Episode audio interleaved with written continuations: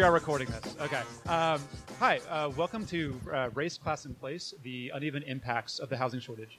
My name is Brian Hanlon. I'm the executive director, or the co-executive director of CARLA, the California Renters Legal Advocacy and Education Fund. Uh, before we begin, I'd just like to thank everyone who donated to CARLA during our uh, Giving Tuesday push. Um, you know, it's it's like especially gratifying when we receive donations in whatever amount from people who work with us, who know our work, and when I can like tie a, a face to a donation, uh, it shows how much you really value the work that Sonia, I, and the CARLA board are doing. So, uh, thank you uh, very much. So, onto the introductions. Uh, Michael Lens is an is a professor of urban planning at the UCLA Luskin School of Public Affairs. Uh, now, I'm someone who tweets a lot about housing policy and the housing literature. Uh, Michael is the guy who writes it. Uh, so I, have personally hand delivered papers uh, written by Professor Lens to elected officials. So I'm very excited to have him uh, here tonight. Uh, next is Kate Downing. And Kate, I just want to say I, I knew you before everyone else knew that you were cool. Uh, before before your wonderful resignation letter from the Palo Alto Planning Commission went viral, before you received global press coverage, uh, Kate's day job is as an uh, in-house uh, attorney at a tech firm, but that's not why she's here today. Uh, aside from being a former Palo Alto planning commissioner, uh, Kate co-founded Palo Alto Forward, a YIMBY group in the South Bay, and is a board member of CARLA. I benefit from your counsel all the time, even when I don't always ask for it. so thank you. Tomiquia Moss is the chief of staff to Oakland Mayor Libby Schaaf. She has worked for years as an affordable house in the affordable housing world. Um, she was a community planning policy director at Spur and as executive director of uh, Hope SF. And something I learned last week from attending a, a talk at Spur is that uh, Tomiquia was raised on a farm in Ohio, uh, which which I, w- I would not have guessed given her passion for urban issues. So I guess the charms of rural life uh, didn't quite stick with you. and uh, then we have Ben Metcalf. Uh, ben is the director of the um, California Department of Housing and Community Development, uh, formerly Deputy Assistant Secretary of the Office of Multifamily Housing Programs at HUD, and before that, a project manager at Bridge Housing. And I've, I gotta say, I've noticed so many good people have come into Bridge. It's, it's kind of remarkable in the San Francisco uh, Bay Area policy world uh, how many uh, good folks uh, used to work there. Uh, ben was a real fighter for Jerry Brown's Portable Housing Streamlining Initiative, aka By Right Development. Now, it didn't quite go the way we wanted it to, um, but I'm confident that we'll make more progress uh, during the next new legislative session. So please welcome the panel.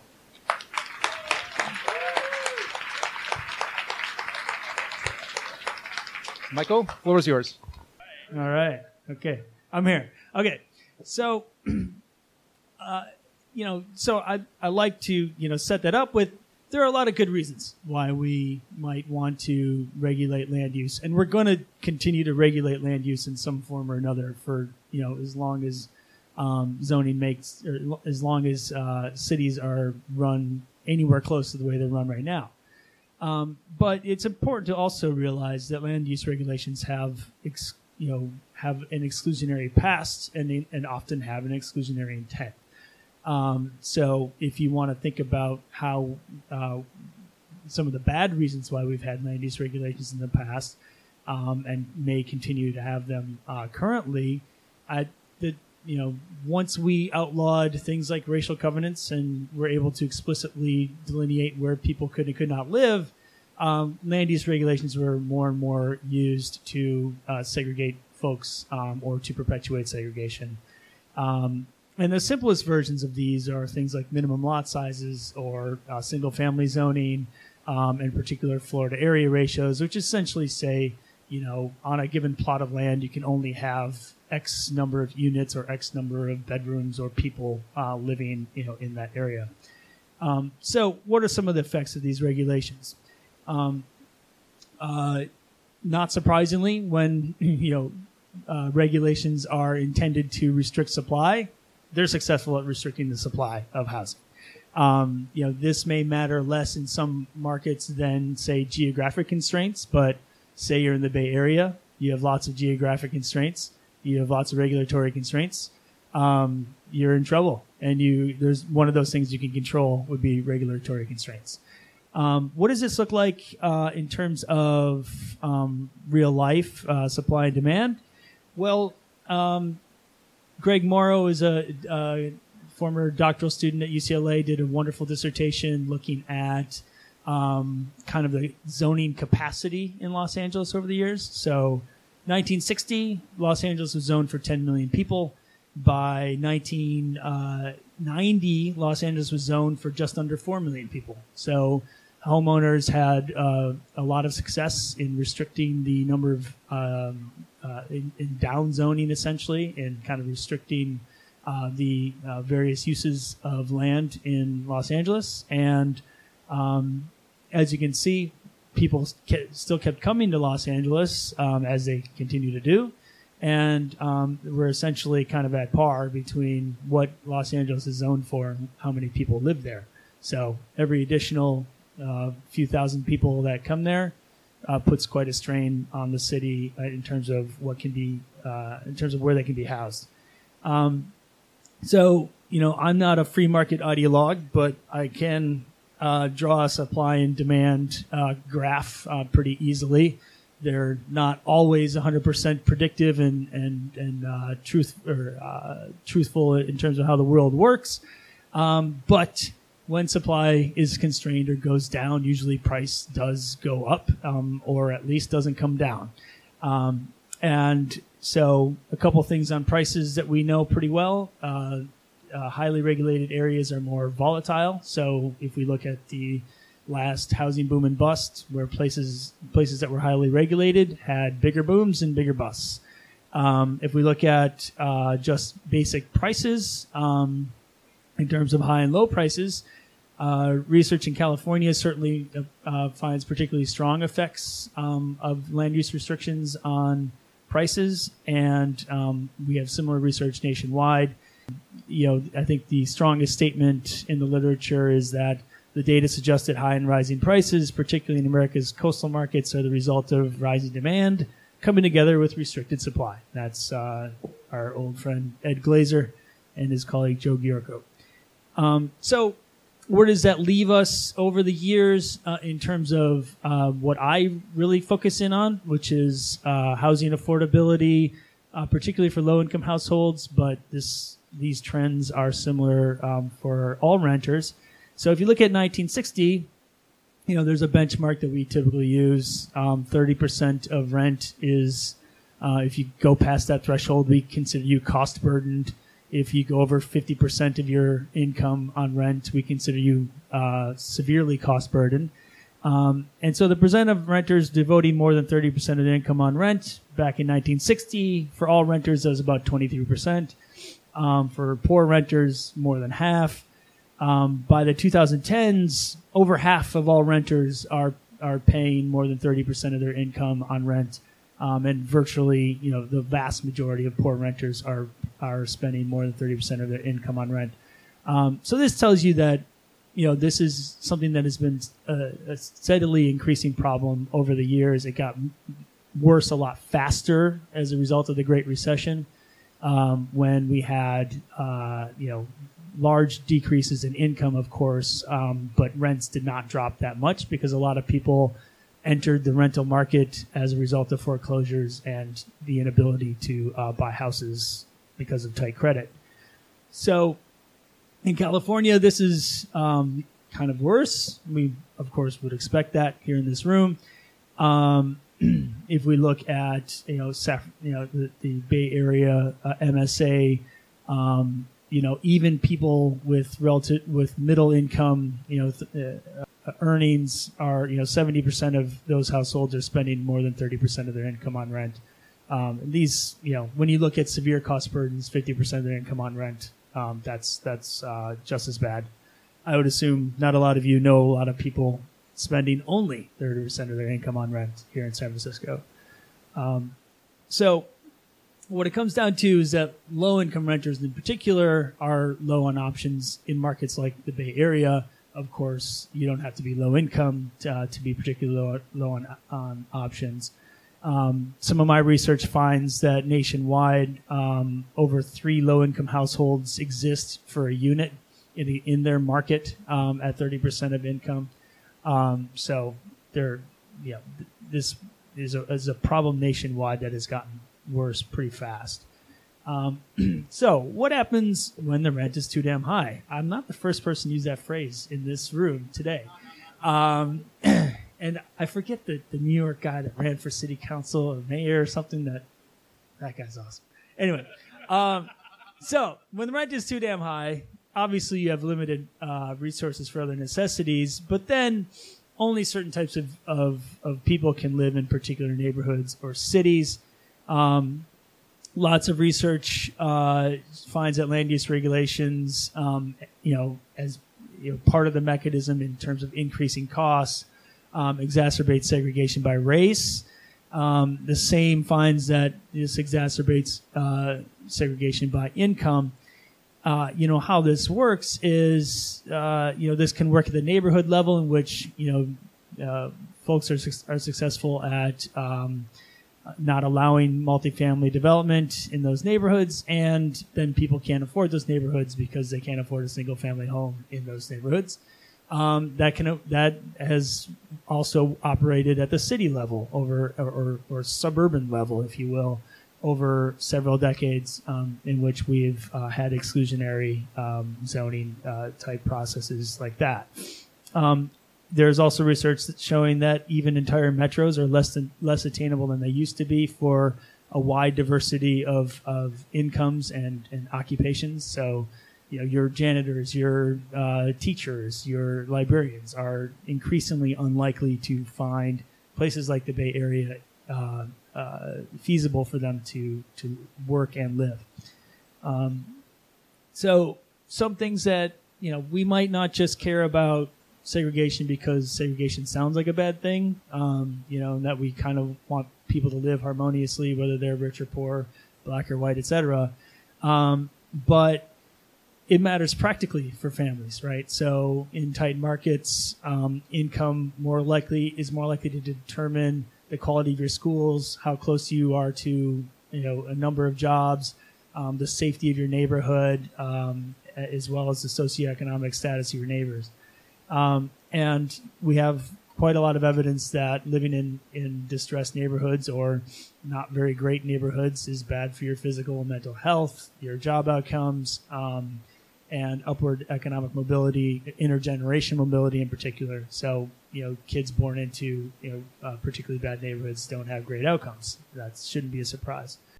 Just one piece uh, heading towards the question of like what to do about this.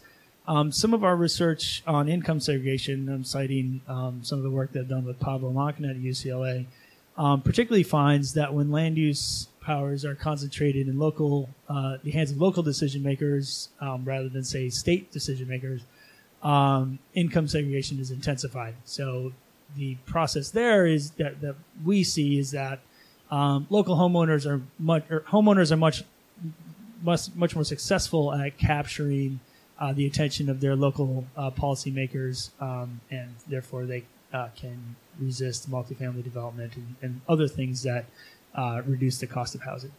Um, so with that, um, that's the state of the research as I know it, and I will uh, move uh, on down the line to our esteemed panel.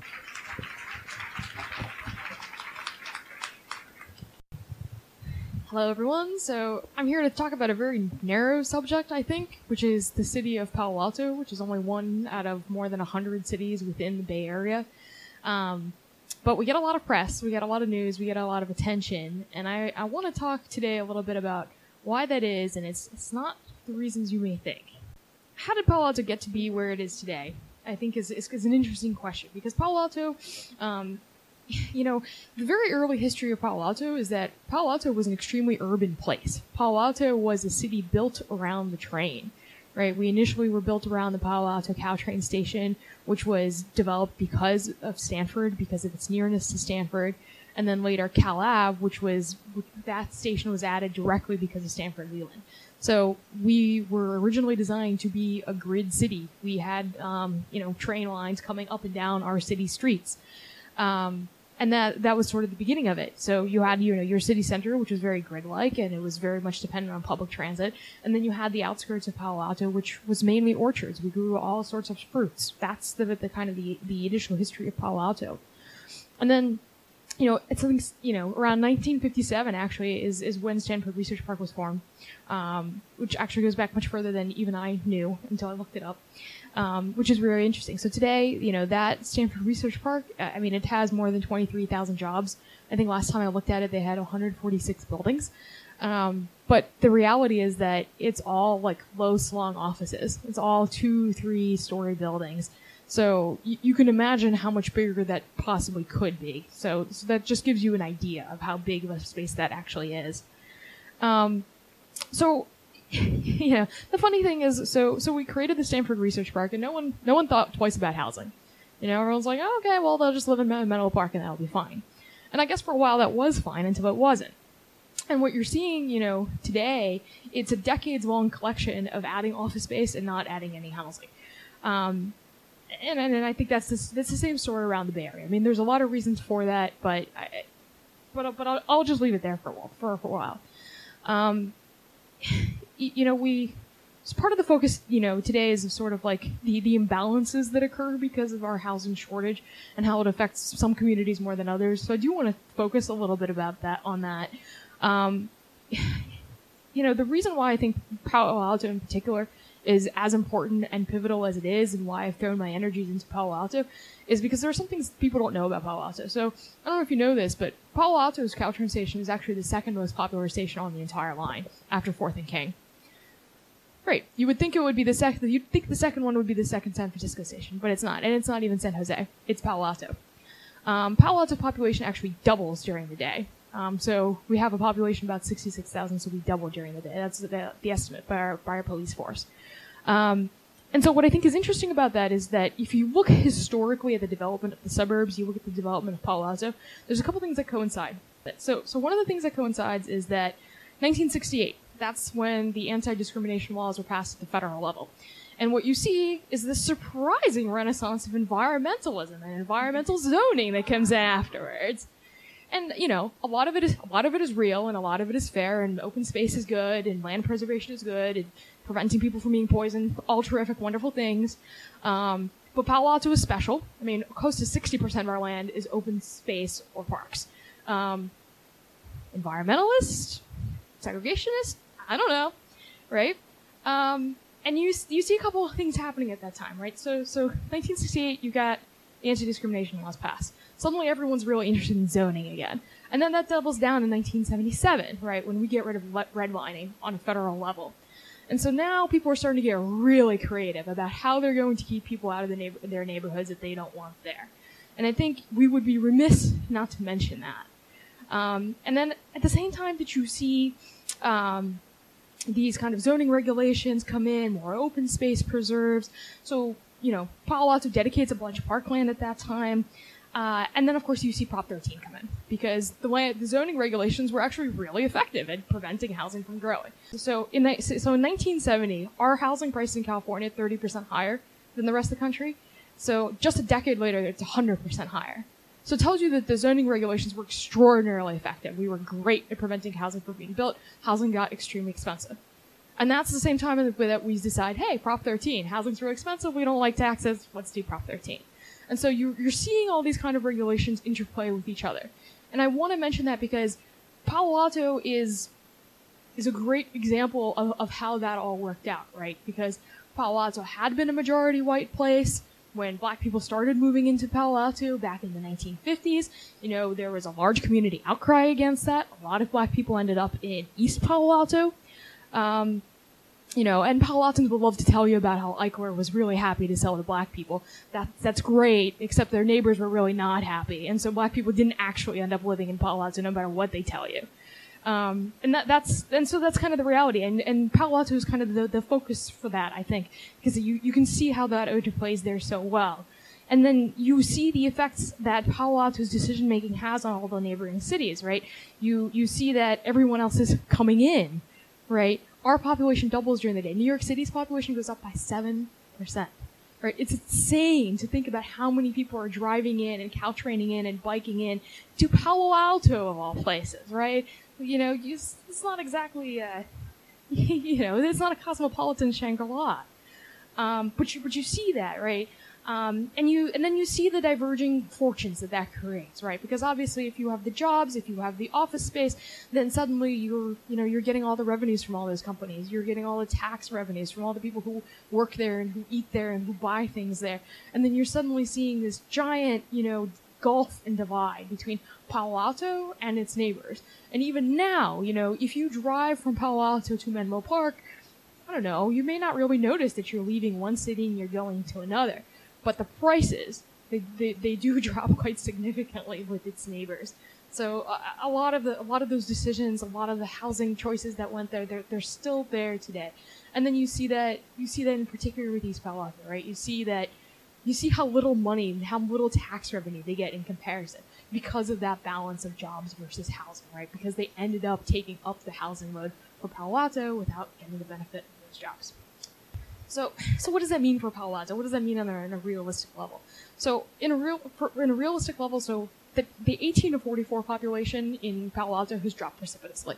Um, it's just off the cliff. Um, young people just plain don't live there unless they have kids there and they want to send them to public schools.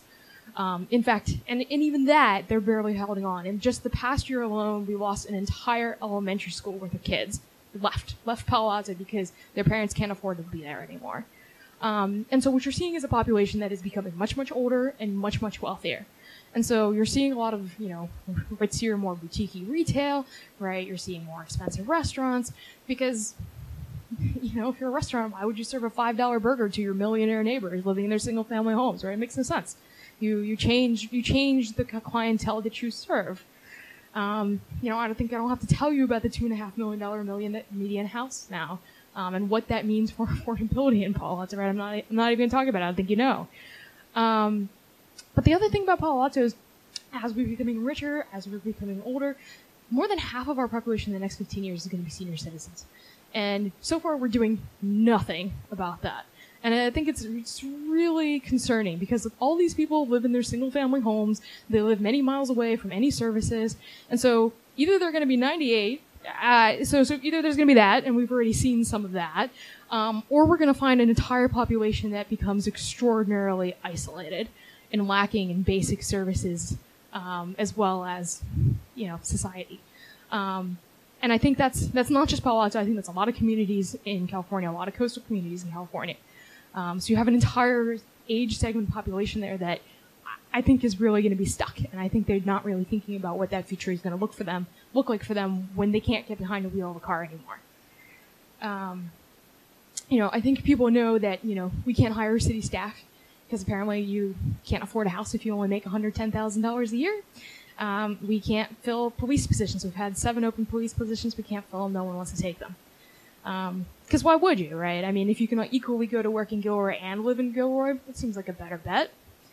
Um, and most importantly, we can't renew our teacher contracts. We've had a lot of teachers leave. They don't want to renew teacher contracts with us because they just don't want to do the commute anymore. It's just not worth it. Even with the salaries that we pay, which are higher than many other areas, it, it doesn't make up for a two-hour commute when you have to be at school by you know six in the morning to start you know getting ready for kids to come in. Um, so I want to talk a little bit about Palo Alto Forward. So so Palo Alto Forward, you know, it's a group of people that came together who were you know, old time residents, young residents. It's quite a mixture between retirees, tech workers, um, moms, parents, and you know, you name it. I mean, most of our meetings you will go to are actually really, really different in demographics than this one. Um, the vast majority of the people who come to our meetings have gray hair, um, and it's usually kind of a much more you know, professional set of people. Um, but it's interesting, you know, because it's so because it is different, right?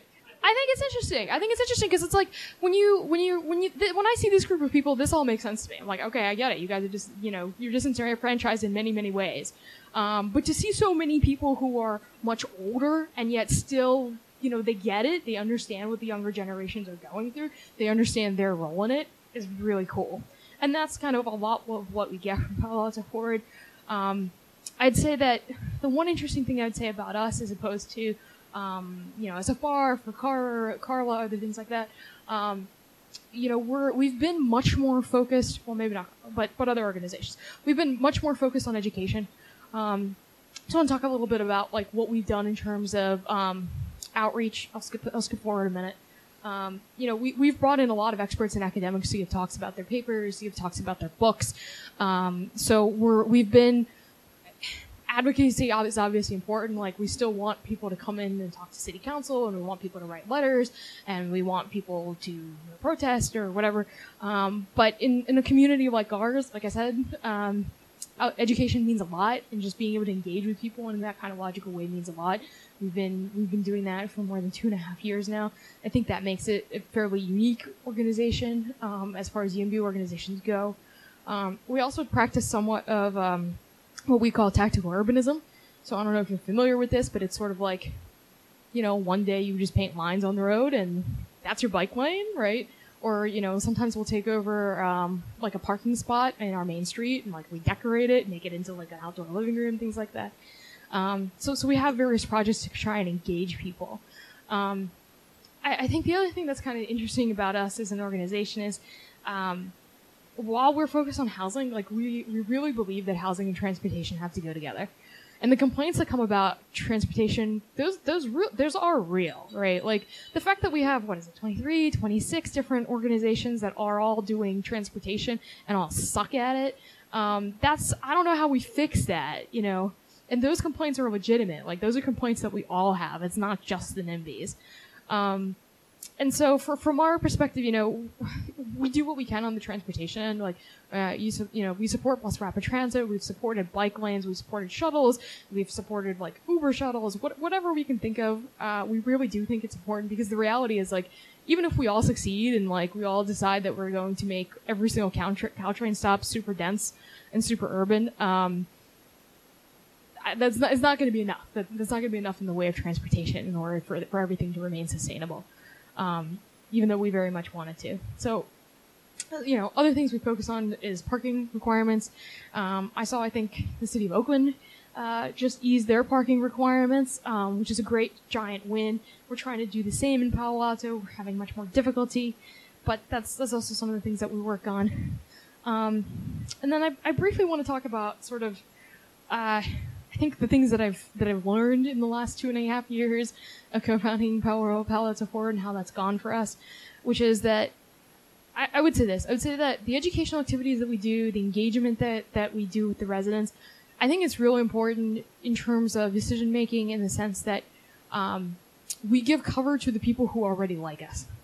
Um, that really helps give them the support and lets them know that you know we've got their back. Um, and it, you know, there's a lot of people who are on these city councils that are sort of in between. They don't really know what to think, and so you know, when you get a big turnout, that helps with those group, that group of people. Um, but it doesn't help with the NIMBYs. I mean, the reality is that the only way to deal with a NIMBY is to vote them out. Um,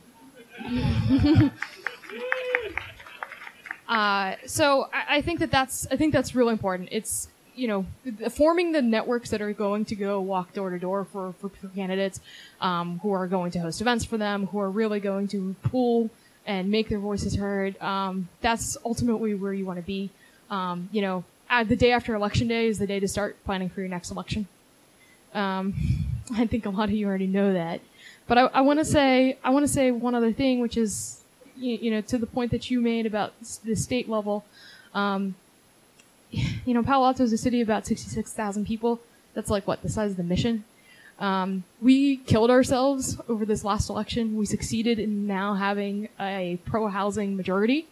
Um, we got three out of four candidates are ours, um, which was great and awesome, but also we killed ourselves to do it.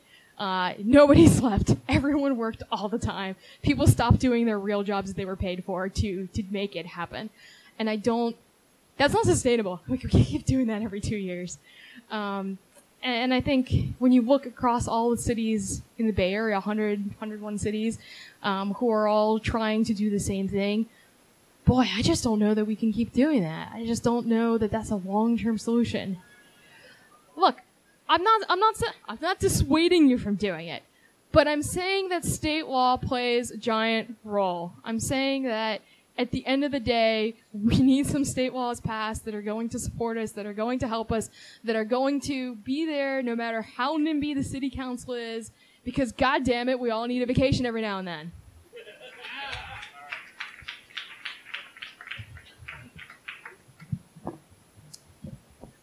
Wow. Well, on that note, my little remarks. No. Um, good evening, everyone. Again, my name is Tomiquia Moss, and I serve as the Chief of Staff to Mayor Schaaf in Oakland. And before I um, give my remarks, I'd like to just ground us in the tragedy that is happening in our city. Uh, if we could take a moment to recognize the victims and the loved ones in the entire city and the entire country who is mourning for our city, I would appreciate that.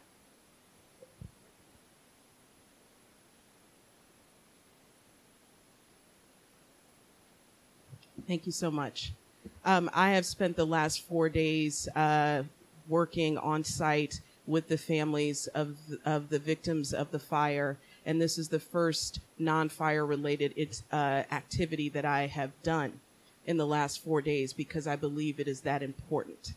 Um, when we talk about housing, we aren't actually just talking about housing and transportation intersections. We're talking about providing opportunities for the most vulnerable families in our cities to have thriving lives, to, to, to have full access to educational outcomes that Michael talked about uh, that that help break this, the cycles of multi generational poverty, uh, to to have access to healthy foods in their neighborhoods. This is not just a housing problem.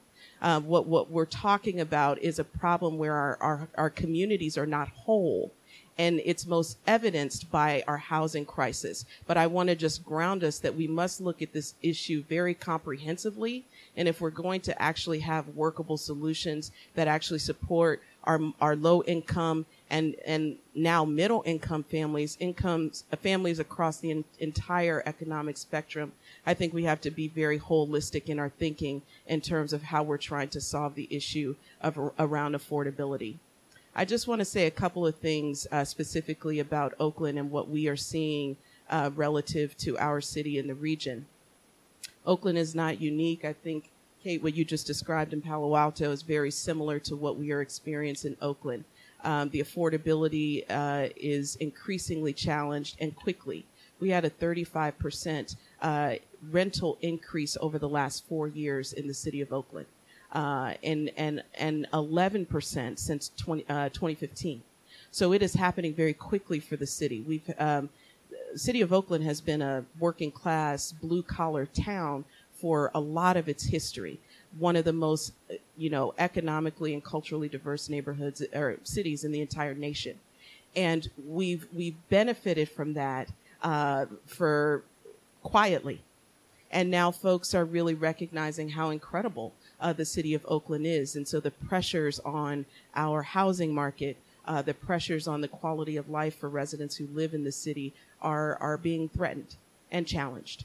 And so what we have to do is think about how do we uh, provide opportunities for our existing residents uh, to, to stay in Oakland, to continue to call Oakland home, and also provide opportunities for people to move to our great city. Uh, we are an inclusive and progressive place where we want all to enjoy what makes our city wonderful. And so one of the, the key messages I want to send to you all tonight is about how we change our narrative. I feel like what we do in the Bay Area, particularly around our, our NIMBY friends, is borrow narratives around neighborhood preservation. Uh, you know, we got to protect uh, what we love about our places, which inherently means exclusivity. And so what we need to start thinking about is how can we do both? How can we direct our market forces to have impacts for that are much more equitable? Uh, where we have uh, strategic agendas in terms of how we you know employ our policies and our regulatory frameworks both locally and statewide and federally frankly that forces our market to be a much more equitable uh, community um, and so those are some of the things that we are trying to prioritize in Oakland. You know, I worked in San Francisco for 10 years before I went to work in Oakland. And one of the struggles is, is the struggle around, uh, you know, the progressives and the moderates, the supply and demand. I mean, really trivial things in, in the scheme of things, frankly. But, but that has dominated the conversation for like 50 years or more. Okay. And so why can't we learn a different way of being when we are faced with opportunity, frankly, in Oakland to create an equitable housing agenda, to, to create an equitable economic agenda that actually allows people across the entire economic and um, housing spectrum uh, to have opportunity in our city. So that's one message I think is important. The other I want to focus on are solutions the city of Oakland did not raise, throw our hands up and, and say, you know what, redevelopment was abolished. Uh, you know, pe- displacement is happening. Uh, there's nothing we can do about it. We took it into our own hands. And our, on, on November 8th, y'all, okay, uh, Oakland and Alameda County actually had a lot of things to celebrate. We passed a $600 million bond 82% of our electorate passed that bond. $100 million of that bond is dedicated to anti-displacement efforts that will preserve housing where people are today in our city. And that is tremendous. And I think it was such a testimony to how important this issue is for everybody in the city of Oakland. We also had a win with A1, which was the county bond that provided resources for new construction of affordable housing to be built across our entire uh, county and and those two together will be able to provide us opportunities to do some of these strategies that we believe work. One, we need to acquire the buildings so that we can add permanent affordability protections to those properties. Right now, our rent control laws in Oakland don't allow if, you know, Ben moves out and he, he had rent, rent protection, uh, the landlord can increase that rent once Ben moves out in Oakland. What we want to be able to is work with the property owner by either buying the property and working with our nonprofit de- uh, development community to preserve those buildings and make sure that we have permanent protections for anyone who replaces Ben in that unit. So that's one of the strategies that we're going to be utilizing with some of our anti displacement work. The Housing Authority, the Oakland Housing Authority, is also a really innovative partner in trying to come up with solutions to maintain uh, our most vulnerable residents, primarily our residents of color, uh, who are challenged in this way, both the affordability of housing costs, but also the affordability of uh, job security. We want to make sure that those residents have livable wage jobs where they can actually pay for rent that they can afford. And the Housing Authority has done some tremendously innovative, creative things around making sure that their subsidies transfer, not just the Section 8 subsidies, but the funds that the Housing Authority has access to. They're purchasing single room occupancy hotels, which provide a smaller footprint um, or ha- smaller housing type, but also provides a deeper level of affordability for our most vulnerable residents, formerly homeless residents, residents who are living um, with incomes below, um, you know, 30 to 60 percent area median income. So what we're doing just across the entire city is trying to come up with solutions. We've engaged over 110 stakeholders through our housing cabinet process that the mayor's office put together in an effort to bring people together to look at solutions. And, and frankly, many of the bond measures came out of that work. We have an equity roadmap, that PolicyLink, which is one of the policy um, gurus in terms of equitable development um, worked with us in creating a framework of how we do all of this work with an equity lens. And so I want to just close with saying there is no silver bullet. We have got to be as creative and innovative as possible and nimble as possible. And so the YIMBYs in this room, we need you. We need you to help engage your colleagues, your peers, and everyone to have a different conversation. We can we can no longer afford to go to our corners and you know de- you know define ourselves as progressives or moderates or whatever the hell you call yourself because the crisis is all of ours and we all have a responsibility to do our best work to figure out how we solve this problem.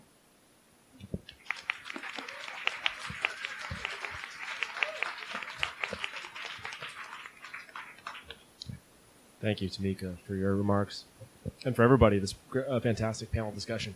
It's a pleasure to be here. Um, my name is Ben Metcalf uh, with the state of California.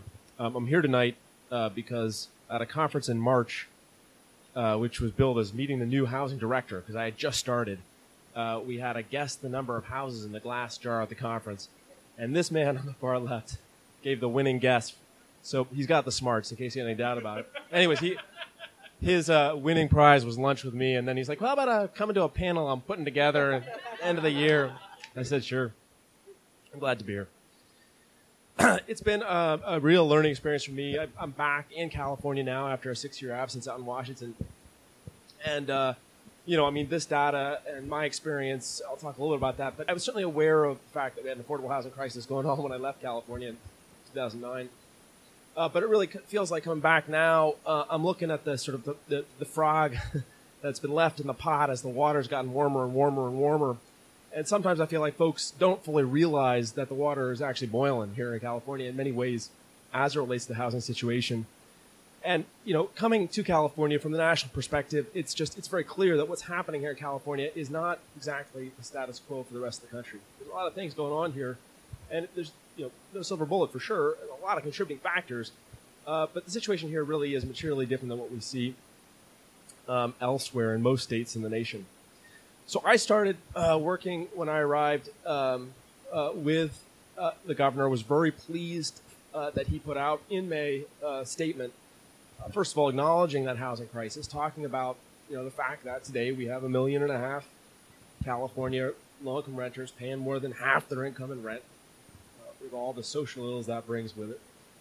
Uh, I was very pleased to work with him on a statement also that says the solutions that we need to bring to the table are you know, there's got to be quite a few different things that we bring. There's got to be some that are regulatory streamlining that we've got to explore. There's got to be solutions as well that are fiscal solutions that come from the state that involve new dollars, lining up state priorities.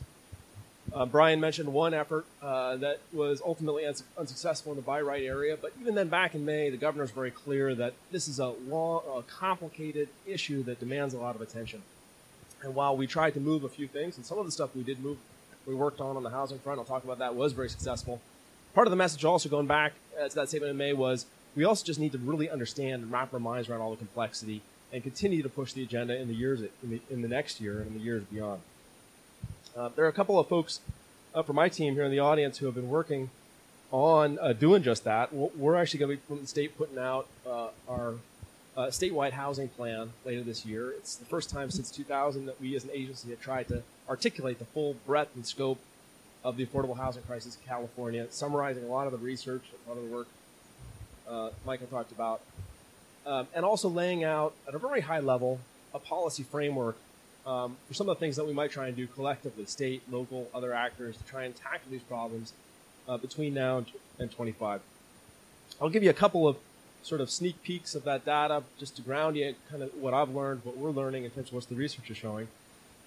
One of the big findings, in addition to just the fact that you know, uh, our sort of effective housing burdens have risen so so much, so many people are now increasingly affected at all levels of income, is that um, a lot of this can certainly be attributed back to a lack of supply. We have in California, uh, as a state law, uh, a, very actually progressive policy that requires that uh, regions uh, plan for all the growth that we expect them to have through new household formation and in migration and uh, job growth uh, those regions that some of you are familiar with then allocate those targets down to local jurisdictions. And then we require that those lo- local jurisdictions plan for, that their zoning provides for that housing to get built. And not just, it's not just a single number, it's actually broken up into four different types of housing targets that are intended to accommodate folks at different income levels. Uh, the good news is uh, that that process actually has been very successful, and we've seen our just our compliance rate in terms of the number of jurisdictions that go through that planning exercise go up markedly over the last 10 to 20 years. Uh, we now today are sporting a 90% compliance rate in terms of the jurisdictions that actually go through that paper exercise. But, and you know, a few of you might guess where this is going, what the data shows is that although jurisdictions are planning on paper for for the zoning and the growth that they know they need to uh, accommodate, uh, the disconnect is it doesn't actually happen. Statewide, we see uh, only about 46% of the new units that we were projected for in the last cycle were actually brought online, were actually permanent. Um, and although we see uh, sometimes some jurisdictions occasionally being able to uh, meet the mark in terms of their highest level of in- income, their, market, their market rate share, uh, virtually no city in California today is providing enough at the lo- anywhere near enough at the lower income lower income levels. We, as part of the, the research that we're going to be doing um, and putting this out, we'll also be putting out a survey to every jurisdiction in the state of California, actually asking them uh, to uh, quantify some of the regulatory barriers that they have in place that might be contributing to this, uh, hoping to get a little bit more precision from the data in terms of the things that we think are correlating with uh, land use decisions that are leading to lower supply. Um, but we, uh, you know, I think what all of our research shows is that the, the, this lack of supply, um, and particularly lack of supply at the lower income levels, but it's true all, all, all up and down the spectrum, is uh, is having um, the consequence of increasing the degree, as Michael said, of sort of segregation by income, segregation by race. That what we're seeing historically does seem to be that sort of wealthier communities are getting wealthier, poorer communities are getting poorer. It's a true statement, although we forget about it sometimes that we think of California as a very booming economy that boom is not felt equally. And in fact, the numbers of neighbor, number of neighborhoods of concentrated poverty have grown in California over the last 10 years. They have not dropped, even while uh, a huge amount of wealth has been created, a lot of GDP has been created. Now, the good, the good news is, I guess, uh, here there is certainly some, I think, legislative appetite to take on some of this at the state level. I think I discovered, certainly in the work that I was in this past session, that the politics are fraught, just like they're fraught at the local level, they're fraught at the state level uh, that a lot of different folks bring a lot of different views to the table, even as they all nod their heads in agreement that there's a housing problem. What we tend to see in Sacramento is a lot of small ball solutions. There were uh, 42 bills by my count, by my team's count, that actually uh, tackled housing issues and were passed into law by the state legislature and went to the governor's desk. He signed, I think, all but one or all but two of those sounds like a lot, but a lot of those bills were, were very uh, ministerial, very sort of modest in their scope because they were sort of in the realm of the politically possible. There were a few pieces of legislation that I think were, were much more ambitious and are, and are much more promising for what the future might hold. Um, you know, funding opportunities, particularly when they don't hit the state's general fund, are a big win. We had a $2 billion bond for homeless. But there are also occasionally these other sort of windows of opportunity that maybe you don't quite notice until you're already working on them. I think one of the big ones this past session was around accessory dwelling units. we had a cluster of bills that uh, uh, collectively uh, make it much, much, much more easy for homeowners to actually go ahead and do simple things like modify their home to create a second unit, to convert a garage uh, for a dwelling unit for an in-law, uh, that strip away some of the very high fees that jurisdictions were, were, charging for hookups and water, that strip away some of the owner's parking obligations that are making it functionally impossible to do that. And sort of acknowledge that we have this space in our communities, in the communities, that we can be using much more effectively without really impacting neighborhood character if we could get uh, local jurisdictions to sometimes step aside on these very onerous restrictions. I think that that's a perfect example of a bill that really sort of hit the sweet spot in terms of uh, the politics of what's possible, um, and will have a long and lasting effect in terms of really facilitating a lot of sort of organic and invisible, invisible density, organic supply. But that's not to say that we shouldn't uh, continue to contemplate and look at uh, sort of very big and ambitious plans as well. Uh, I do know, um, you know, there is a, a, thought that with a supermajority now in the Assembly and the Senate, there may be some things that can get done uh, with that Democratic majority that couldn't have gotten done last year. I do know that the, the concerns around affordable housing have only become more pronounced as we go into this next legislative session. Uh, we have seen just yesterday the Senate uh, leadership uh, put out a big package that included some major investments in housing. Uh, we expect that there will be um, a package of bills that will likely come out from the Assembly leadership as well that will include a combination of probably money as well as some streamlining efforts. And I think, in all likelihood, we will be right back in next session in terms of having a lot of these kinds of conversations about what, where can we make some progress and make it easier to address some of the challenges we see in California.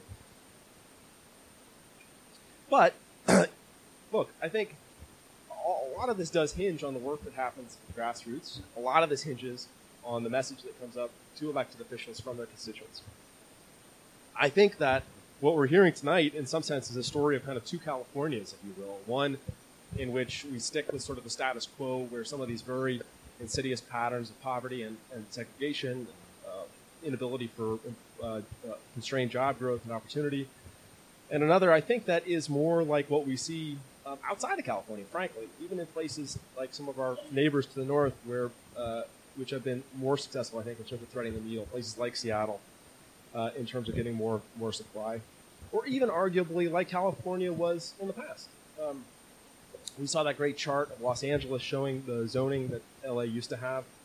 In California in the 70s and 80s, uh, was building something like 200,000 units a year. Today and, and, over the last decade, we've been building more like 80,000 units a year. Uh, we think we need to be at about 180,000 units a year to be able to be meeting the target. So really, in some sense, if we could just go back to where we were 20 years ago, production, we'd be making great progress. So I think there is a path forward there if we can find the political will.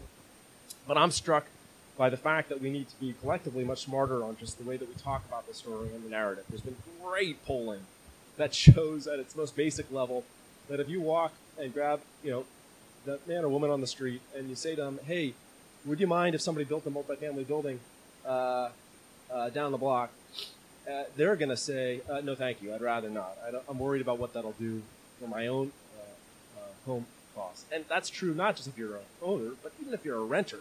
There's sort of a natural aversion to putting new supply in marketplace. But if you shift the question and you ask, as the polling has shown, you know, do you believe that we should provide an opportunity for lower income folks to access this neighborhood? Do you believe that we should provide an opportunity for your own kids to be able to continue to live in this community?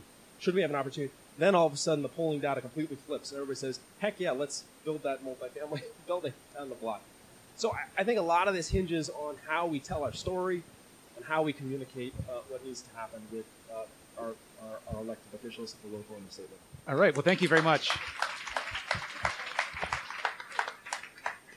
So I have a few questions for the panel. Um, uh, Professor Lens, correct me if I'm mischaracterizing your research here, but uh, I believe that uh, you and your colleague Paavo Monkkonen also found that in jurisdictions where multiple agencies had to approve um, housing uh, projects, uh, the, the, the result was increased economic segregation. So if your circulation committee and your planning commission, your TPS report committee, or like whatever, are all having to you know okay this, and you have multiple veto points, you're you're increasing the segregation, and yet many um, you know uh, nonprofit housing advocates, uh, many advocates for low-income communities believe this is how they get what they want. Believe this is where they can organize, and they're very fearful that if they give up any of this sort of hard-fought process that they've won over the decades in California, um, that they'll be all the worse off.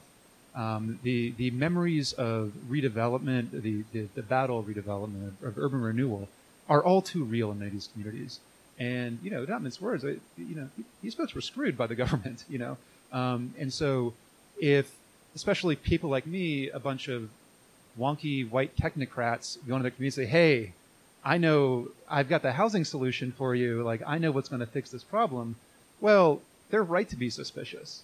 Uh, so, you know, how do we, you know, bridge that divide? How do we, uh, you know, uh, both, you know, allay the fears and recognize that they do have a valuable role to play in the political process, um, but also recognize that if we allow too many people to say no at too many stages, then we just get a bad result. You know, thinking specifically about you know the first piece of your question. Um, you know, I think it's good that we're collecting more data, um, as has been uh, pointed to, on you know what uh, the regulatory processes are in, in, jurisdictions in California in particular. We need more data on that nationwide. Um, so that said, I think that we, you know, I think the more venues you have, um, you know, does pre- present problems in terms of getting things approved, right? Um, the other piece of that is that the loudest voices and the most well, the most successfully, the most typically listened to voices are the ones that are saying no. Um, and I fight, you know, I, I battle. I have battles in my head about this. So, like, do is is the solution to reduce is is to reduce voice overall. Um, is the solution to? I think the solution is to find a way to equalize that, right? So right now, you know, communities of color, low income communities, etc., they have very little voice in how in what is built in their neighborhoods compared to higher income communities, um, uh, communities uh, predominantly white. And so, what do we do? Do we do we reduce the voice in the higher income communities, or do we and can, while can, while you know increasing voice um, in lower income communities? Um, I don't know. You know, to me, it's like some something's got to one's got to go up, one's got to go down. Um, I don't know how much. I don't know what the right balance of that is. Um, you know, so I, I I struggle with that, I, and and you know, you never want to be less democratic, right? Um, but, or or at least seen that way. Um, so I do worry about that. Uh, I mean, I wish we, I wish we had the, you know, special solution in increasing voice for low income communities. But if we can't do that, do we need to damp down um, the other side, right? Um, I, I just wanted to add. I mean, I, I think um, part of the challenge is that we create a paradigm of false choice. Like you have to do this versus that. And I think what we need to do is break that down. In fact, low income families actually, particularly in Oakland, are quite organized. Um, there are a lot of advocacy groups that support these individuals in a really powerful way. It's really difficult for us as the city, though, to understand why all of a sudden, all of a sudden, public servants like me have become the man because I work for the government. I mean, somehow I lost my, and let me tell you something. I lost my community card. I've been working in this work for 20 years, and all of a sudden it was me and the advocate and I'm advocating for the family to get the money too, and all of a sudden it's my it's the government's fault why they're not successful. So I think we got to figure out how to break down that paradigm and and create a different narrative that helps us find common ground about what we're fighting for. It's really easy for us to fight against our own interests, particularly in in uh, a city like Oakland, which is its its roots are based in advocacy and activism, and so that fight and struggle is real and and the gains um, are are significant. And what we have to create is that what we lose by saying no is actually lost regardless if, if you say no or yes. Because in a while, and my prediction, frankly, and some have heard me say this, in the next three to seven years in Oakland, there won't be a choice for maintaining the you know the cultural and, and, and economic diversity that that city has benefited from because the market forces and all the things that are at play that this panel has talked about will overtake uh, Oakland because it is s- situated in the region to be the place of growth. And so that's some of the conversation that I have with our activists and with our residents low income families who don't have time to come to the meetings. They're, they're working three jobs. And so their advocates, their proxies are coming and telling me something that they believe is what the family wants, but they're already, uh, controlling the narrative. And I'd like to have a different conversation with those individual families about a win-win su- solution. Okay. Yeah, thank you. And I, I, I think you're exactly right. I, I lived in the mission for six years, and I got started in housing advocacy by doing anti-eviction defense work for my neighbors. Um, that was my, you know, before I became a YIMBY, I was going to anti-eviction protest uh, with all the other uh, mission anarchists. And one of the, the, the things that I really, that really struck me though, is that most of the leaders of the anti-eviction movement, like most of the people who were doing this uh, full time, they were just ideologically opposed to any sort of solution that included more favorite housing. Yet, when I had one-on-one conversations with the you know ordinary people who, who were not professional activists, they, they had much more open minds. They're like, oh yeah, that makes sense. That that's reasonable. And I think that that's part of the problem that uh, we've had as well. Again, it makes sense to be suspicious of people like me. Um, and so, you know, if these other folks, if they've helped them with other things, you know, tangential from, from housing the past, it makes sense for, for them to trust them. Um, and so it strikes me, you know, this is a problem that we've really got to wrestle with. Like, how do we, you know, uh, c- communicate with people who, you know, we want to be advocates for, or we want to empower them to be advocates for themselves, um, while recognizing that a lot of the professional advocacy class, you know, is going to be hard to reach. Question, and you, I think, Tomiquia, you brought it up that, you know, Oakland really needs to start getting this right now. Um, as you know, the the, the the time frame is closing where Oakland is going to be able to maintain so much of what makes o- Oakland great. But I'd push back a little bit and say it's not just market forces that are doing it; they're political forces by neighboring jurisdictions.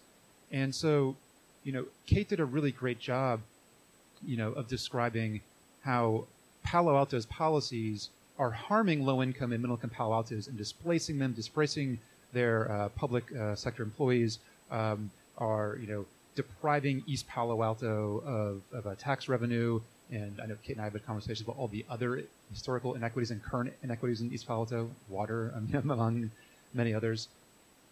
Right, but let's be honest here. You know, Palo Alto is screwing Oakland right now. I mean, you know, Palo Alto and Cupertino and many of these small South Bay communities and San Francisco that are having huge high wage job growth and are saying no to their share of housing. Well, Oakland historically underinvested, a bunch of empty lots, great transit. Sure, it makes sense. Um, but so much of that displacement problem is, in my view, a direct result of political decisions made in neighboring jurisdictions. So, my question for you and for anyone on the panel is, how, like, how do you solve that problem? You know, how do you go to, you know, do you take busloads of Oakland residents down to a Palo Alto Planning Commission meeting? Uh, yes, please. Awesome. I'm, I'm glad about that. But you know, like, so what do we do about this? Because when we have 101 different jurisdictions for one regional economy, job, and housing market, you know, solving these problems becomes very uh, challenging. Well, I'll I'll start, but I'd I'd love to hear what, what Ben has to say about this because you know I'm looking at my state friends, and um and you know l- local jurisdictions, as I said earlier, uh you know are trying to go it go it alone in some ways in terms of being responsive to our our direct constituents, um and and so I think you're right that we are um it's a confluence of pressures. Um, that are happening all at the same time. Some market, but but the political piece is really important because one of the things that we're trying to drive, and Mayor Schaaf feels very strongly about this, is that this is a regional crisis. We have really tried to work with Mayor Lee here in San Francisco, with Mayor Liccardo in San Jose, particularly around an urban agenda. So, you know, again, Michael talked about sort of density and the suburban struggle of, you know, if we don't have a baseline of understanding that our cities need to be more urbanized, I mean, Oakland has 415,000 residents and it's 68 square miles. We got a lot of opportunity for growth, right? So unless we are more thoughtful about how we are adaptively, adaptively reusing our, our, our spaces, how we are getting comfortable with more than five story stick frame. I mean, there are things that we have to start to get really thoughtful about into tiny homes. The, the secondary units, our council passed that. We declared a homelessness emergency because the encampments are coming. Oakland didn't have to ever. Who go? Listen, y'all, y'all know who's been to Oakland, okay? So you know you got a highway. You, you there's no density uh, center uh, in Oakland for our homeless folks who have who who are ending up on our streets to get. So there's no cluster of services, so it's never been a problem, a, a significant problem for the city of Oakland. And our encampments have grown exponentially, and this is an issue of, across the region and across the country.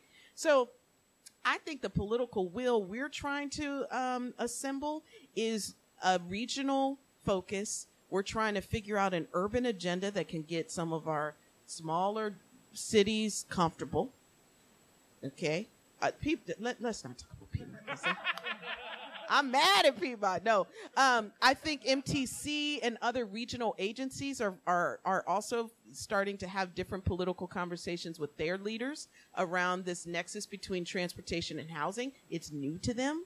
Um, but they are starting to be much more thoughtful. The Plan Bay Area, which is sort of what uh, MTC did to start to help ABAG and other jurisdictions think a little bit more thoughtfully about how can you urbanize. You know, density is not your enemy. Um, and so you go small, but you, you do need to grow. So I think that there is some political synergy, but, but it is going to take a much more, um, you know, sort of strategic effort to get some of our our uh, politicians and others on board?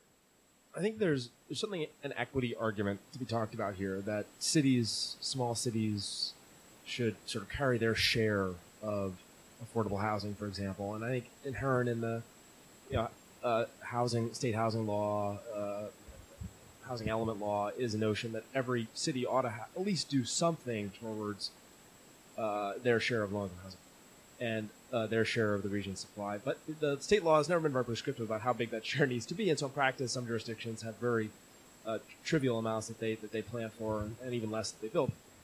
I think, though, that that the other way to think about it, besides an equity frame um, that has a lot of traction right now from the state level perspective, is actually a climate frame.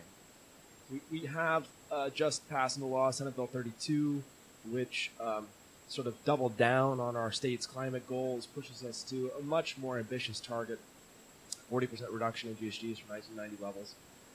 And it will inevitably drive us, if we are successful in hitting that goal, in really changing not just the way we're planning or not just some of the equity arguments, really literally in terms of making sure that we're changing our patterns of land use to get to denser developments and more infill denser developments that have a, a very significant degree of correlate with a much higher degree of GHG emissions. And I think if you look at what ABAG and the Metropolitan Transportation Commission here in Bay Area have done it, with their Plan Bay Area, it is that in some sense. They have said sort of two jurisdictions, 101 jurisdictions, you know, tell us, show us where we have these places where we can really, from a planning perspective, throw everything we've got at them.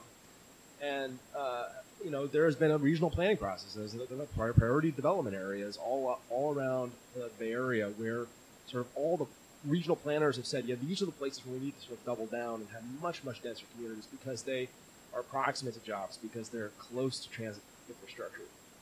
And maybe it's not fair, and like Piedmont, think has PDAs probably.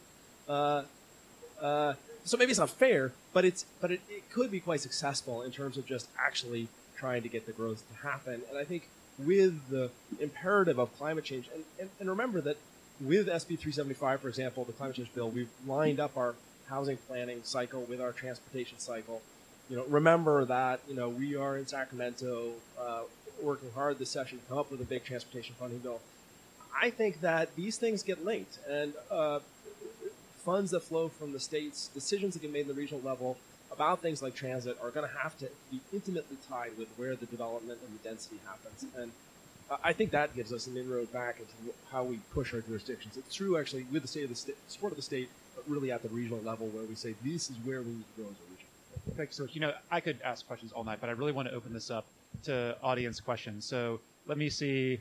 All right, uh, let's go. We got one wavy hand there, and then we'll do Kyle, and then and then Ian, and then you, Becca. Uh, the honest answer is sure. Um, just if if anyone heard it, so the question is: Is the by right bill that Jerry Brown issued uh, uh, proposed last year or earlier this year? Is it coming back this session? Uh, so uh, I understand it is coming back, um, not necessarily by the governor. The governor will release his budget in January, and he actually uh, is still in the process of figuring out what will go into that. Uh, but Assemblymember Bloom out of Los Angeles has said publicly he is reintroducing his uh, by right bill that focuses on housing element designated sites with an affordable component, um, and we'll continue to push it um, there. So I, I, think that's very much in play. But I would, Tomiquia said it just right, there is no silver bullet here. I think there are a number of different things that we need to be thinking about uh, and reflecting on that can be put back into play that, that can help regular streamlining. And frankly, even if by right isn't taken up at the state level, that's not to say the local jurisdictions can't do it. Uh, you know, I think there are great examples. You know, you say that, but I think there are great examples of cities that have done this. I mean, I uh, Redwood City, Fresno, Sacramento. I mean, there are many places that have actually figured out how to triangulate the political knot and say, no, we need to prioritize our growth here. Yes, we know what we, we can plan for what we need. We're going to invest on the front end and do really robust planning, and that'll allow us to back off on some of the micromanagement of the projects on the back end. I think that is basically the American Planning Association has said it's a, basically a best practice, right, in terms of how local planning should get done. And I think what we saw, what we see in Sacramento sometimes is the state compensating for, for local jurisdictions' inability sometimes to be able to do, do some of what we see with best practice. I think accessory dwelling units is the same example. Okay. Um, so a couple of you touched on this a little bit, but it, it, it, sort of feels like um, you know, what's going on in California, what's going on, especially in Northern California, is sort of qualitatively, and maybe quantitatively different than what's happened in other places in the past. Uh, you know, g- gentrification is a very loaded word, but for lack of a better one, it's what I'll use. It feels like we're essentially gentrifying an entire metro area of 8 million people, uh, where there's going, you know, historically there have been communities um, and places for people of lower income, for, for, for marginalized people, um, that, that are being completely evaporated, you know, across the entire metro area. And I think that is sort of, that's sort of a new thing we haven't seen before. Uh, so I, am sort of curious whether uh, whether this is something that's happened before, and and if like there's historical precedent for this, and if not, um, like where where you sort of see things going. Um, I'll take this. I think a lot of what I do is look at history. I think so. I would say the short answer is no, not in the United States. Um, you know, certainly. Um,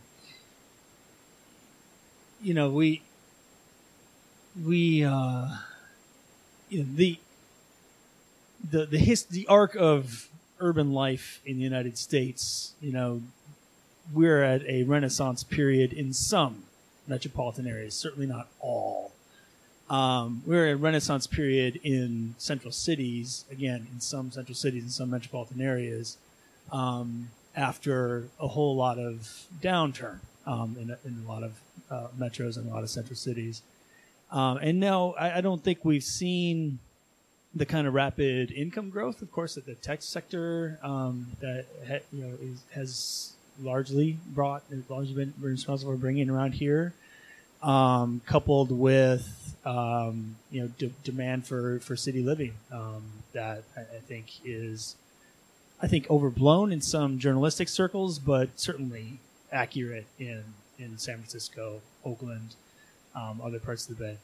Um, so I think those two things coming together certainly, and I think you've done a really interesting job of you know, putting your finger on what that means. Right? Is like, you know, this is a larger scale um, rise, uh, larger scale rise in prices and la- and lack of opportunity for people that are not of means to you know consume the city in the way um, that uh, they have in the past. That said, large, uh, you know, Manhattan is uh, in, in, in, New York and large parts of Brooklyn, parts of Queens are you know kind of similar, but that's also contemporaneous with what we see here. It's not something that we can look at historical. Um, where do I see that going? I think one thing that, that the literature that, that, that our research on gentrification you said is a loaded word. I would agree. Um, but I think we all have, you know, most of us have some some kind of understanding what that means. Um, shows that displacement doesn't happen as much as we might fear, right? So when neighborhoods rise in price, um, you know, we don't see the level of displacement. We don't see the outmigration of low income households as much as people fear and think. Um, what we probably see is those people pay a whole lot more to live there, and they pay as their neighborhood improves, whatever that mean might mean. They tend to pay more to live there. That's not necessarily a great outcome either. Um, I would think you're going to see a lot of that, and you're already seeing a lot of that um, in the Bay Area. Um, so, where I see it going, you know, again, where I see it going, it depends on you know whether we're successful in you know helping to move the housing market along um, so I I don't have a crystal ball on that, but you know. I, I actually think that it's kind of a part of a global pattern. I, I think it is the knowledge economy. I think everyone thought, you know, we're going to have computers and we're going to have internet and everyone can do everything virtually and basically we don't need to ever put on pants again. Um, and that turned out not to be reality. Um, it turned out that, well, actually, if you're doing a knowledge economy and everything you do is abstract and virtual, it's actually really useful to be in the same room with each other and whiteboards become way more valuable than we ever thought they could possibly be. Um, I think the difference between, you know, this isn't the first time we've had, you know, uh, an economic revolution that drives people into cities, right? I mean, that was the original industrial revolution. I mean, that also drove people to cities. It drove people to manufacturing centers. I think the difference is we are at a much more sophisticated form of government and a much more sophisticated form of policing. And what I mean by that is that if before you came to a rural area and you couldn't find a place to live in an urban area, you pitched a tent and it was fine. Um, you know, the the history of you know favelas, bar- barrios, shanty towns. You know, tenements. Uh, you know, people sharing rooms. Right. I mean, it's a long, deep history in the United States and really across the world. Um, but what you're seeing is we're so sophisticated now. We found a way to get rid of them all right? And we have these great police forces that we've armed to the teeth, you know, that come and get you if you try and do that. And I think that's the difference. The difference is we're so sophisticated now that you can't bake up that housing, you know, you can't just pitch that tent. And I think I think that's what you're really seeing. That why it's different this time around from the other way from the other times that people have been driven to live in the cities. Um, and I honestly, uh, the future, the future is that China is going to win. I mean, that's the future. I mean, think about it, right? I mean, it, I, I, they might already be winning, but I mean, it, look, you think you think about income inequality in the United States, and everyone's always, you know, you know the the the. the well, you know, the parlance has been, you know, let's put the coal workers back to work. But the parlance really should be, how do we get them a bus ticket to a city that has jobs for them? You know, instead of trying to create jobs in rural areas where they're really not going to grow because they just don't have the density to support them. Um, and we're not having that conversation for the rest of the country, right? We're talking about, you know, we're talking about gentrification in cities, but we're kind of not talking about what's happening in the rural areas that could really actually benefit from density just as much as we can. Um, I just wanted to add just a, a piece to this question, which I think is what we're also seeing in California is demographic shifts. Uh, California is actually becoming much more brown, and in fact, it will be majority a brown state by 2040. And so Angela Blackwell and Manu, uh, Manuel Pastor talk a lot about this is an economic. This, we're not appealing to people's altruistic uh, investment in equity. Uh, we actually are talking about how we're going to skill an entire labor market that will be black and brown people in the next 15 to 20 years and how do we get them in competitive opportunities that allow them to to get a piece of the action. And so it's not just about you know the trends on the sides that, that these folks are talking about but it's also we have to skill up the folks who are here and growing as opposed to working on from the top to make sure that prices and others are at levels of affordability. But I just want to, I wanted to highlight that because I actually think that's a real opportunity if we are being strategic about ways that we are increasing folks' household revenue incomes as well as skilling up opportunities for folks to become homeowners. You know, the Bay Area is actually a renter's market. And yet we know that assets and wealth is often in the in, in owning land. And so how do we get our marginalized communities to begin to compete and have access to those types of opportunities? So I think that that's also something that we're seeing. So the, the, uh, the question is, what can the state do to make the University of California system house its students? Is there anything that HCD can do? We have no current plans to shame the University of California. No. Would you consider changing your, your plans?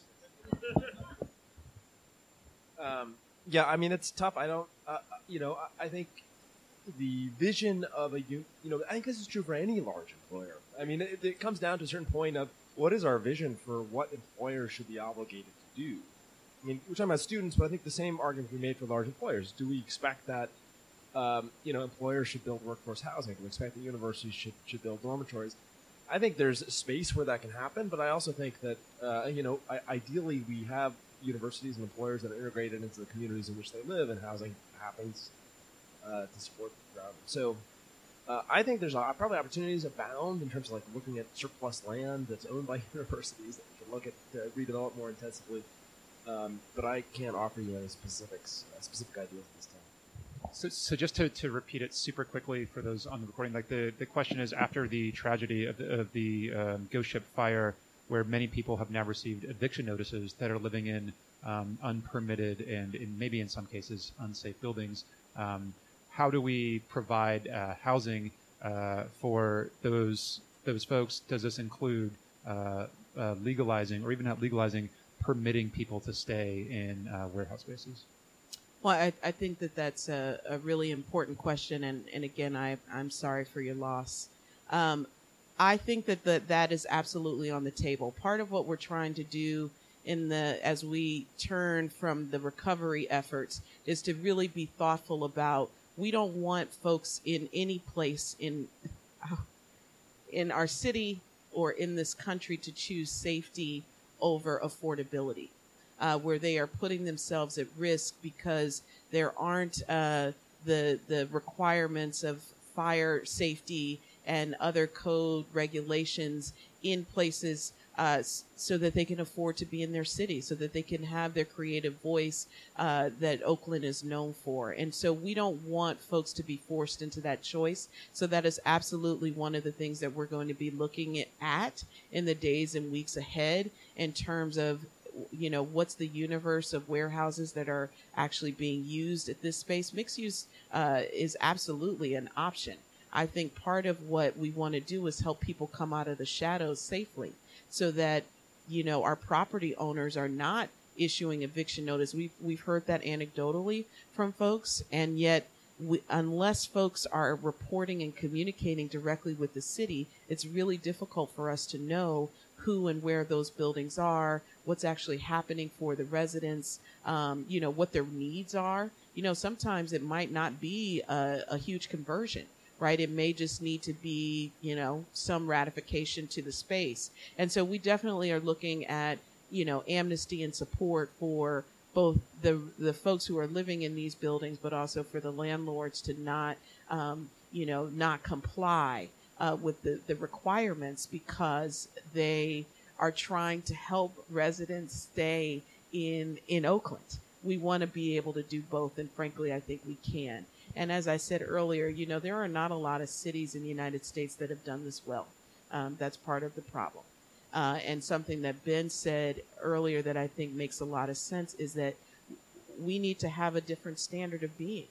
We need to have our property owners being different. We need to have our businesses being different. Our citizens have to be different. We are in different times and we can't apply our old strategies and thinking to to the new issues of today. And so I that is absolutely on the table with for us. And I would love to talk to you after to make sure that we get your folks and you involved in that discussion. Okay, so we just have time for a couple more questions. Um, okay, the TLDR is Prop 13 is the devil. How do we reform it? I don't know that I necessarily have a practical answer, but personally, I, I like the approaches that people suggest wherein if you can't afford to pay your property tax in that year, you can just defer it to the time at which you sell the house and then pay the property taxes back then. I like that. I think that's a fair system. I don't know how practical that is, though. Texas does it, I'm hearing from the audience. No one wants to touch a third rail, okay?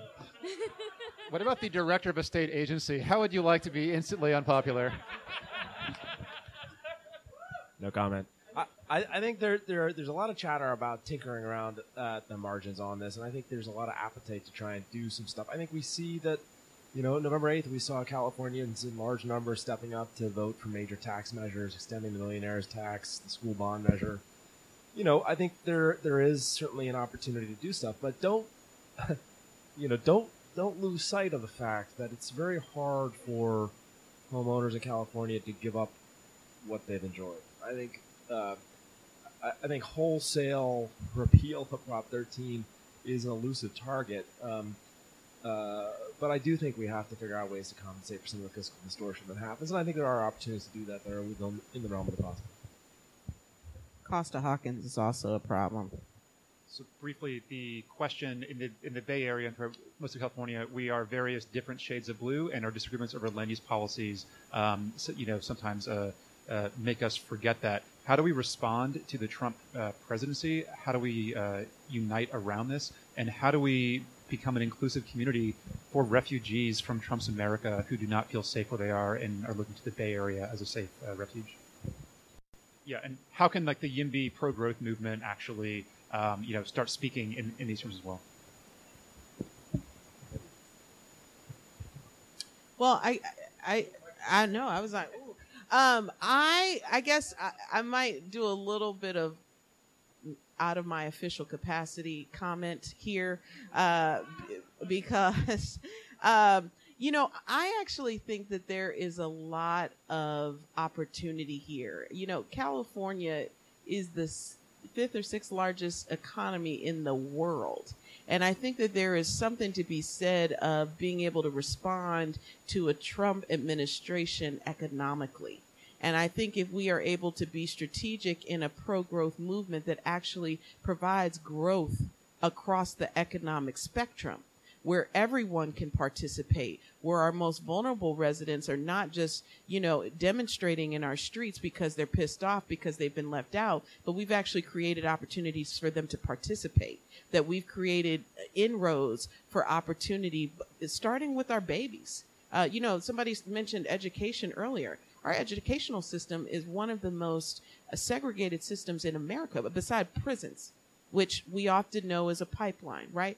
So how do we kind of look strategically at again finding a, just a couple it don't have to be a whole lot i think that there are just a couple of things that we can find consensus on that the pro growth movement has actually thought about already and and then using some of our more blue allies to help us influence the narrative in their own communities and networks. So that's part of how I think about it. You know, there was even a, a moment when I was in my dark day it was like the ninth, and I was like, ooh, what if all the women that I know just in my life um, decided not to purchase anything for thanks for Christmas?